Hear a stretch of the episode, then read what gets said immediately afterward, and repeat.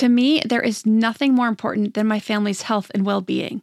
We all know the quality of the air in our home is important. But did you know indoor air quality can be up to 100 times dirtier than outdoor air? I've got to tell you about Puro Air. In 30 minutes, this device will remove allergens, dust, smoke, dander, and gases from the room. Puro Air uses a stronger filter called a HEPA 14 that filters pollutants at a microscopic level and is backed by scientists from Harvard and MIT. In laboratory studies, users saw noticeably cleaner air in just 30 minutes. When it comes to babies and children, there's nothing worse than dealing with a cranky baby or child who can't sleep because of congestion. Air purifiers can help reduce congestion and improve immune system function to fight those winter colds and flus.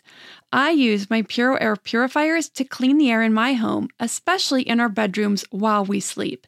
It has a quiet, relaxing hum and cleans the air from pet dander, allergens, viruses, dust, mold, odors, and contaminants. It has four levels low, medium, high, and sleep and four different timer options so you can customize it to your home and your needs. Check out Puro Air at getpuroair.com. That's G E T P U R O A I R dot com. Puro Air is the only air filter that uses a HEPA 14 filter. That's getpuroair.com. Hey, Parenting Beyond Discipline listeners. Ready to create a home that fosters love, warmth, and style? Look no further than Home Threads, your partner in crafting a nurturing environment. At homethreads.com, explore a thoughtfully curated collection of furniture designed for families who believe in positive parenting. From cozy reading nooks to durable playroom essentials, our pieces are crafted to enhance your parenting journey. Home Threads has an incredible selection of furniture, decor, and accessories like throw pillows, blankets to snuggle under for family movie nights or reading time that helps you create the warm, cozy home that is the foundation for happy family memories. I love all the great pieces I've gotten from Home Threads to finish the look in my home. Gorgeous yet durable and cozy accent throw pillows, blankets, and some really cute wall decor. I have an ocean theme throughout my downstairs, so I got a couple of really great wall pieces to finish that look, and some picture frames for the family photos. Visit homethreads.com slash parenting today and get a code for 15% off your order. That's homethreads.com slash parenting to get your code for 15% off your order because great parenting deserves a great home. Home Threads. Love where you live. Welcome to the Your Village podcast, Parenting Beyond Discipline. Your Village is the most comprehensive site for evidence based parenting classes available on demand at yourvillageonline.com. Our 50 plus classes give parents the foundation, steps, and tools for creating strong, healthy relationships with their children, resulting in responsible, cooperative, happy, and successful children and families. My goal is to help parents support their children in finding and reaching their own unique potential. The podcast is a place to learn about all things parenting and get your questions answered. I'm your village founder and your host, Erin Royer. Hello, everyone. So, a couple weeks ago, I answered a question from a mom concerned about missing a developmental window and wondering how she could now get back on track. And this brought up an interesting topic that I said I wanted to go deeper into because there are pushes in development, as we know, and we hear a lot. If we see our child falling behind, to get them in right away for an assessment because the earlier the intervention, the better chance of helping our child catch up. So, this is a real phenomenon. In my work, I know there are many windows that create opportunities for parents setting up many things from relational patterns to health habits like sleep and healthy eating that are done much easier during an open window. So, I'm going to cover these today to help parents avoid some pitfalls of having to try and set up new habits during a time that might not be nearly as easy as it is during other developmental times or windows. So, we're going to cover a lot of information today. I'm going to do my best to give as much information as I can into each of these. I'm going to start with some background information about development and developmental windows. So, first, I want to talk about the definition of, of a developmental window. I'm going to make it specific to human children rather than just a general definition because every living thing has developmental windows. So, a developmental window in children is a critical window that represents a period during development when a child is responsive to internal and external factors. So, these can be positive or negative factors, mind you. Exposure to chemicals and certain stressors during a particular window of development, particularly in utero, we know can cause irreparable harm. But also positive factors and stimuli, such as touch, exposure to language, opportunities for and exposure to certain toys, ideas, music, healthy diet, and experiences can affect development positively. Depending when these are introduced, it will create a bigger effect than at other times. So we know exposure to multiple languages early on, infancy, toddlerhood, in utero, even, yields a far higher result in the ability to speak those languages than if we wait until a child is seven or 10 or beyond, because those language neurons are now starting, are they less plastic. The neuroplasticity isn't as supple as it is when they're young for their language neurons. So we know a lot of this stuff already. So, what I'm going to cover today are what we call windows of opportunity because brains develop and mature during different stages of life. So, windows of opportunity are optimum periods for specific areas of development. Now, these are times when learning in specific areas can develop at an incredible rate, or times when babies, toddlers, and children are more receptive or have a higher propensity towards certain behaviors and ideas. So, I'm going to start with infancy and work our way forward.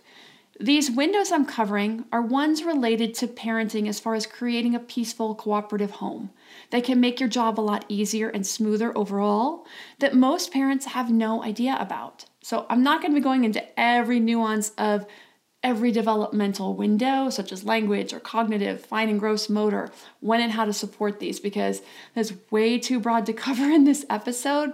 And I really want to get to these pieces that I think are really kind of hidden gems in parenting that makes our job so much easier.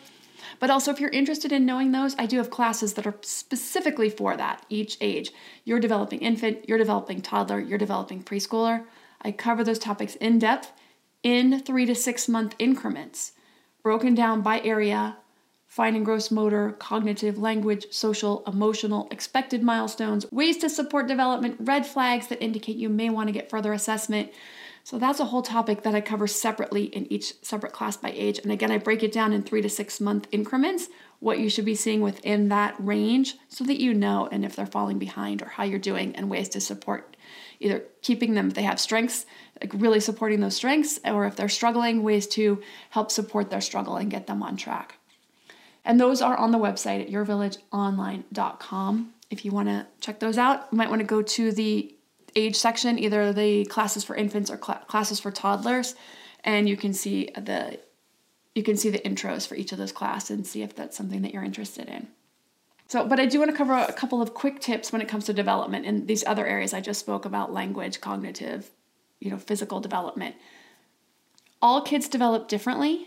So while one child is walking at 9 months, another might be 18 months. One child is saying their first word at 10 months, while another might be one and a half or even closer to two. What you want to see is progress, rolling over to sitting to crawling to standing, making sounds, babbling, to making more distinct sounds, repeated sounds, ba ba ba, ta ta ta, da da da. You want to see some type of progress, showing understanding of the language that you use, looking and turning towards you when you say their name, when you say, Where is the ball? they'll look or point or they'll go get it. They're understanding language. You just want to see progress in language for sure. If you're not seeing progress, if it slows down or it's going backwards, that's when you definitely have a red flag in development. There are a lot of social interactions in cues that may come before the first words. Um, you'll see single words first, two to three word phrases, and then sentences. You'll see more clarity and pronunciation as they get older and start using language more. Again, all these steps are covered in those developmental classes. So if you're wondering about that, I recommend checking those out. So you just you want to see progress and you want to try to refrain from comparing to other kids because your kids may be doing things at different times or at different they may be developing at a different pace than other children. So the comparing is just never helpful. Okay, let's get to these windows of opportunity. The first window is 3 months to around 9 months and this is for sleep. So the first three months are what we call the fourth trimester. This is when baby is transitioning from the womb to the world. So some babies are amazing at tuning the world out and others are not. If you have a baby who is what we call a sleeper, this piece is much easier. They can fall asleep almost anytime, anywhere. So it's really just about setting up good habits from the very beginning, and they will easily learn to sleep in their own space and stretch out their sleep naturally over time. So here you just want to avoid bad habits. If you have what we call a signaler, this is difficult. So you have sleepers and signalers. Signalers don't fall asleep easily. The world is very stimulating lights, noise, etc. They get cranky, they get overtired. They often need to be held and to feel comfortable and comforted. Now, I had one of these. My first was a signaler. We would go to a restaurant and people would have their baby in a baby seat in a in a uh, car seat sitting beside them, totally sleeping through the meal.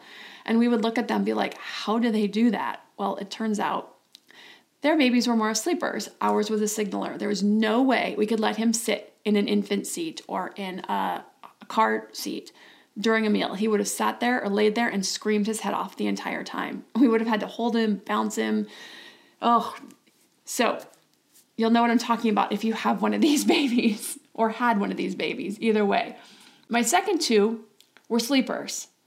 Now, my first was so difficult and required so much attention that when my twins were born, they were so quiet. They would sleep quietly in their infant chairs on the dining room table. I'd forget I had two babies in the house. I would rush around cleaning, doing laundry, playing with my older son.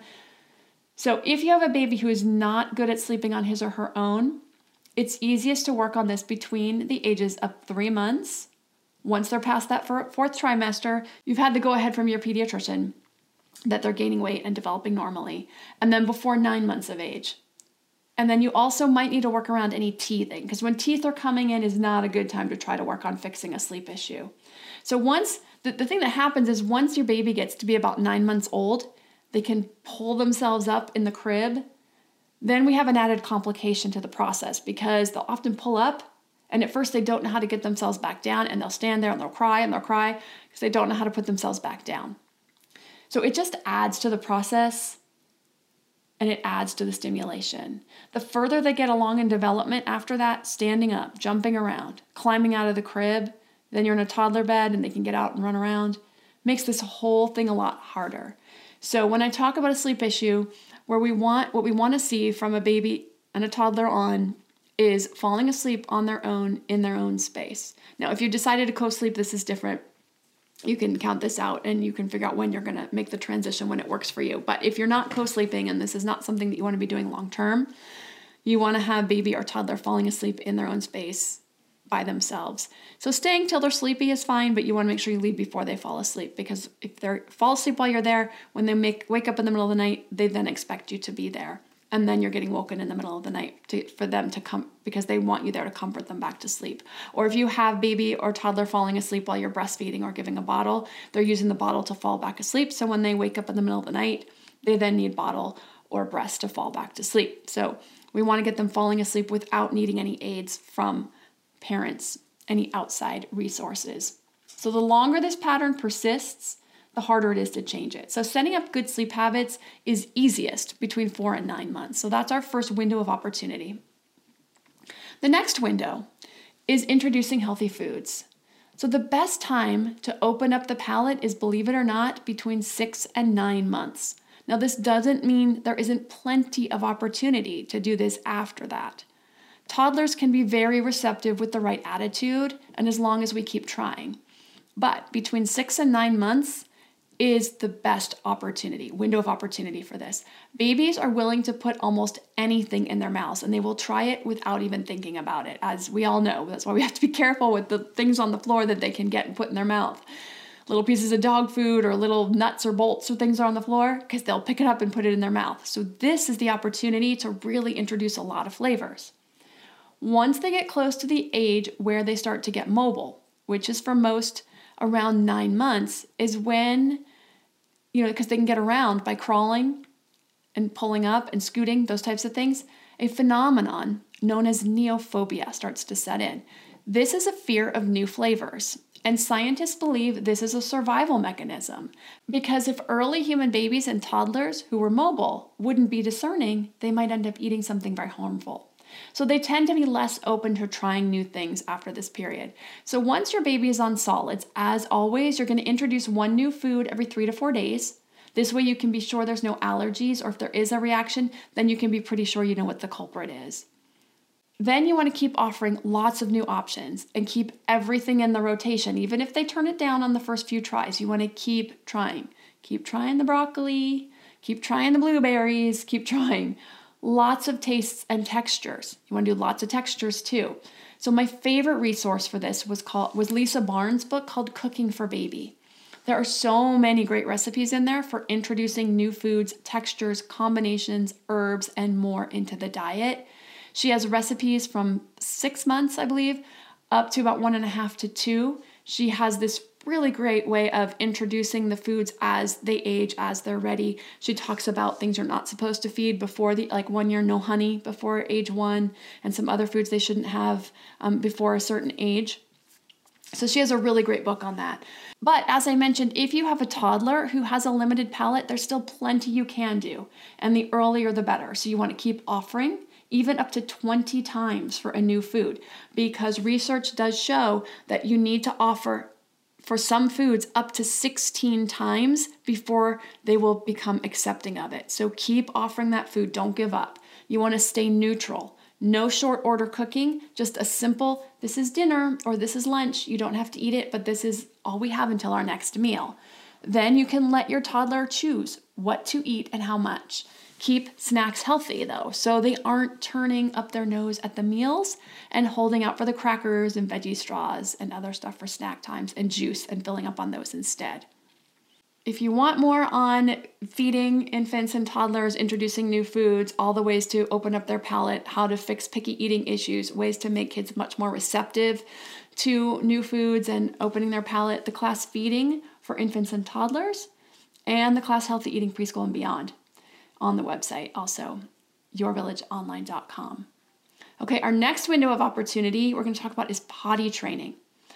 And then also leveraging the window of independence for cooperation right after a word from our sponsors. Now that we're back, I'm going to share my secrets about the potty training window first. So let me say, this isn't so much a window as it is a doorway. So don't feel like if you don't get this one done in a particular time that you're going to miss the window. It's actually not a window. It's once they pass through this doorway, they're pretty much ready to go. Now, what I see happening way more often is that parents want toddlers potty trained before they're truly ready. The reasons vary widely, whether it's a family member who's butting in and pushing, like they should be potty trained already. I had that one. They're to a preschool where they need to be ready to enter, and they only take kids who are potty trained. So if this is your situation, I would find a school that is okay with kids not being potty trained if your child doesn't seem like they're really, you know, gung ho about potty training because you don't need that pressure saying, like, in two months, I get emails, in two months, my kid has to start preschool and they need to be potty trained. That's too much pressure, too much pressure on you, too much pressure on the child, and unfortunately, it tends to backfire. And then the toddler will end up pushing back because no matter what we do, we cannot force them to sit down on the potty and go to the bathroom. So you want to take off that pressure for everyone. So I recommend finding a preschool that doesn't need to be potty trained if your child isn't showing any interest or just it doesn't seem to be on that track right now. Seeing other kids their age fully potty trained for months and your child still isn't potty trained can sometimes make us feel like our child's behind and we need to get them potty trained. So we're going to remove all that pressure right now. The good news is once your toddler's ready, if you know what you're looking for, and you'll know, it will go so smooth. So when your toddler is fully ready to potty train, it is smooth and it's easy. Sometimes kids potty train in steps. So if your child is fully potty trained to pee, but they're refusing to poop on the potty, this is completely normal. Same with daytime versus nighttime. They might be fully trained in the daytime and it might be fully trained in the daytime for months or even a year and they're still not able to go through the night. Nighttime can take quite a bit longer. It's simply a maturation process. There are hormones that they need to be producing at a certain level in order for them to be able to wake themselves at night or in order to be able to hold a full bladder of pee. So, this is very normal also. Okay, so we're going to talk about the not ready signs so that you know we're not going to try to potty train when we see these signs. There's three signs that means you're nowhere close to trying to make a push towards potty training or opening up towards potty training. It just isn't going to happen. You're going to focus on other things. Your toddler will get there in their own time. Number one, they're in the midst of the negativism stage. You say up, they say down. You say blue, they say red. Anything you say, they say no. This is a normal developmental stage where they're testing their independence and their autonomy. They're finding their voice, they're finding their power. And so trying to potty train during this is a recipe for frustration at best, but likely disaster because you're going to say it's time to use the potty and they're going to say no. It will likely just prolong the amount of time until they're ready because there's a lot of power in saying no. So if they can say no to the potty training, they're going to use it for that just to be able to use it. So we just want to drop the potty training at that point. Now, this stage usually peaks around two and a half and then it will fall. So, this doesn't mean some kids don't train at two and a half, they do. But it has to be pretty much 100% their idea. And or some kids the negativism stage is actually a lot less pronounced. Some every kid goes through it but some of them it just isn't such a big deal. So if your toddler is exhibiting this phenomenon a lot of negativism it's best to just let it pass before trying to lead the way to potty training.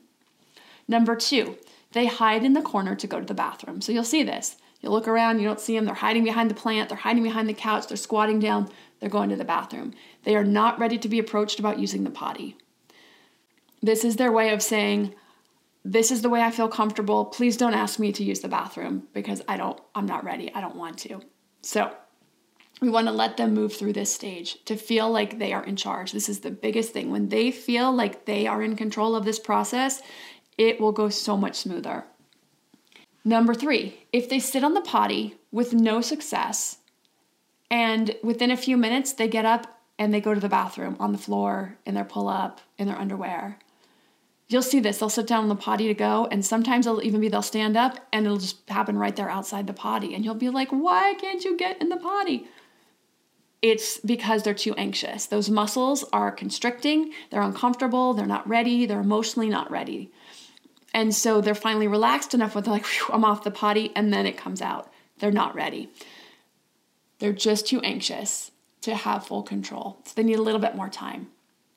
So and then you also want to refrain doing anything around any other big changes a move, a new baby, changing schools, because it'll leave you ripe for a relapse even if you do have success. So if you start to have potty success and then you move to a new house or they move to a new school, it's often more frustrating when they start having a relapse because we have a new expectation like, yay, my child is potty training, we're on track. And then boom, you feel like you're right back where you were two weeks ago or a month ago. And then you're like, what's going on? I know they know how to do it. And it just sets up a lot of frustration. So if you have a big change coming up, you want to hold off. Okay, we want to look for readiness signs. So there's a lot of them, but just to name a few interest in potty training. They might ask questions about the potty or about your potty process. They'll follow you to the potty. They'll play potty with their dolls or animals. They can follow three to four step directions easily. Now, there are a lot of different signs for being ready to the potty. There's like in the class, I list probably about 15. They don't have to have all of them, but you want to see a definite interest in potty and potty training and the concept of it. And when you see the list, if they're interested in five, six, seven of them, there's some interest there. It's definitely something you can start considering and moving towards. Okay, so we're talking about three to four step directions, go get your shoes and your jacket, put them on, meet me at the door. That's a four step direction. You can do it with fun things. Run to the table, touch it, touch your nose, and jump up and down. You can do fun things like that. But if they can follow three to four step directions, they're getting on their way because potty training is like 10 steps in a row. They have to notice they have to go, stop what they're doing, go to the bathroom, pull down their pants and their underwear, sit down, go to the bathroom, and they're only halfway there because now they've got to stand up, wipe, put their pants back on, take care of all that. So they need to be able to follow at least three to four step directions to be ready to do the potty training. The other one is potty talk. I pooped. And even better, I have to pee. Those are obviously big signs they're ready, right? I have to pee tells you they are understanding that they feel that they have to go to the bathroom before they actually go. That is huge. That is a big readiness sign. So, I want to get to the independence window of opportunity, but I want to cover a few more things on potty training first. So, if your child is not ready, you can still do some pre potty training. You can get books about the potty and read them. You can talk about your potty process. If your toddler follows you to the bathroom, I can feel like I have to pee, so I'm going to the bathroom. I need to pull down my clothes so I don't get them wet or messy. I sit on the big potty, but when you're ready, we'll get you a little potty for the floor to start with. That kind of thing. You're gonna talk them through your process. When I'm done, I wipe. You're gonna talk about this process and the steps. So it removes a lot of mystery and it can also alleviate anxiety about it when they start to think about it. Now, just some also general tips or general ideas. Boys tend to train later than girls. Girls average around two and a half to three, and boys are closer to three to three and a half. But a girl who is turning four is not outside the normal window. Your toddler will train easily when he or she is ready. So, just as an example, I tried with my younger son when he was just a little over three. And for two days, we were very diligent and he was past the negativism stage. So, every time I was like, let's try the potty, he would go pull down his underwear and sit down. Super easy. He would try. He was very willing, but nothing but accidents. Nothing would come out in the potty. And then a few minutes later, he was going So he just wasn't ready, like I shared earlier. So we just let it go for a little bit. But then a few months later, I was like, you know what? We're going to try it again. Let's just see. So we tried it. One day we went back to the underwear and we're like, we're going to try again today. And boom, nothing but success. He never had a single accident after that. I kid you not. He was the easiest kid to potty train once he was ready. He would, once we had that full day just going on the potty, after that, he would just get himself to the potty and go pee and poop. It was super simple. Now, it may not be that easy for everyone. They, like I said, you may have steps, maybe pee first and then poop, some of those types of things. But once they're ready, the training is really, really smooth. We're going to relieve all the pressure let the child know it's their process. This empowers them in ways that you could never imagine. So, if you're having any potty training struggles or relapses, or want to know the steps leading up to during potty training, the potty training class covers everything from the pre readiness potty training, all the things you can do to kind of start encouraging them and opening it up as a conversation and discussion and interest. And then the do's and don'ts while you're potty training. And also, we cover all those things about what to do if they're peeing but not pooping and all that kind of stuff. Okay, the independence push in toddlerhood. And then I'm actually going to cover some other just general development stuff after this because I think it's really helpful for um, toddler age, preschool, and elementary age kids all the way up because this is just a real this is a real process that we have that we're going to lead them through from all the way through up to teenage years. So the independence push in toddlerhood. So kids are always moving more towards independence, but there's a really big push, well, two, two big pushes, one during toddlerhood, one during adolescence. We're going to talk about the toddlerhood first. When your toddler wants to do something for him or herself, you want to give every opportunity. So, as an example, when my daughter was two, she wanted to get herself dressed every morning, including buttoning her own pants. So, she was not adept at this yet. You know, those two year old fingers, they're short, they're stubby, um, still lots of baby fat on there. They just, getting those things to snap or button is really hard to do with those little fingers. So, I made sure I got her started first so that she could have all the time she wanted to attempt her buttons or snaps. Then I would go to make breakfast and get her brothers going. Sure enough, after about 20 minutes of trying, she'd finally come and ask for help. But she got to put on all of her clothes by herself, and she got all the time that she wanted to get practice and give her best effort. And because she was practicing, pretty soon she was able to do it all by herself. So you want to give them these opportunities to do for themselves, even if you think there's an easier way or a better way, let them go ahead and try it. When they do help, even if it isn't quite right, or the way that you would do it. You want to take the help how it comes. Let them set the table and put the silverware in the wrong places. Let them make their bed and have some wrinkles. Let them put the toys away and mix a few of them up. Let them make the sandwich and get some jelly on the counter. Let them do the work and be proud of it. This shows them that you far value the independence and the effort over the placement of the silverware or the little bit of jelly on the counter. It pays off a thousand times over as they build confidence and independence throughout their childhood. So there's time later for some fine tuning. Once they get a little bit older, they're a little more adept with their fine and gross motor skills, then you can start teaching things like Here's how we do it without getting jelly on the counter. Here's how we make our bed and make sure there's no wrinkles. But let them get really good at it for a while. Let them feel proud of their accomplishment, feel independent, feel responsible. Then you can bring those up later.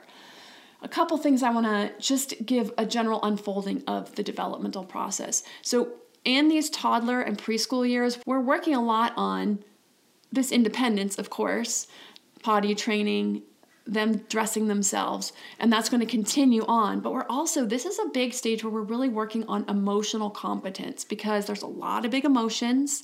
They're learning a lot of emotions. They're feeling a lot of emotions. So we're going to really work on this in these toddler years labeling emotions helping them understand their emotions what anger is what anger feels like what frustration feels like and then ways that they can work through that in appropriate ways. Because we as we know i get a lot of questions about that about you know kids throwing things kids getting getting upset, kicking, punching. So we're working through a lot of this in toddlerhood so that by the time they are in their elementary school years, their emotional competence is really strong. They can label their emotions, they can share their feelings appropriately because now we're working on more independence through those elementary school years, learning to take on their homework process, learning to advocate for themselves when it comes to whatever that is, whether it's a sport that they want to do, a hobby they want to try. Um, an activity that they want to do, something when they're struggling in school or they're struggling with something coming and asking for help we're really they get they get very competent in this age group from 5 to 10 it's amazing what this age group can do when they have those skills that we've worked with them on in toddlerhood and we're going to continue working on those because they're going to continue to have some struggles with emotions of course when they're tired and stressed and you know feeling overwhelmed about things.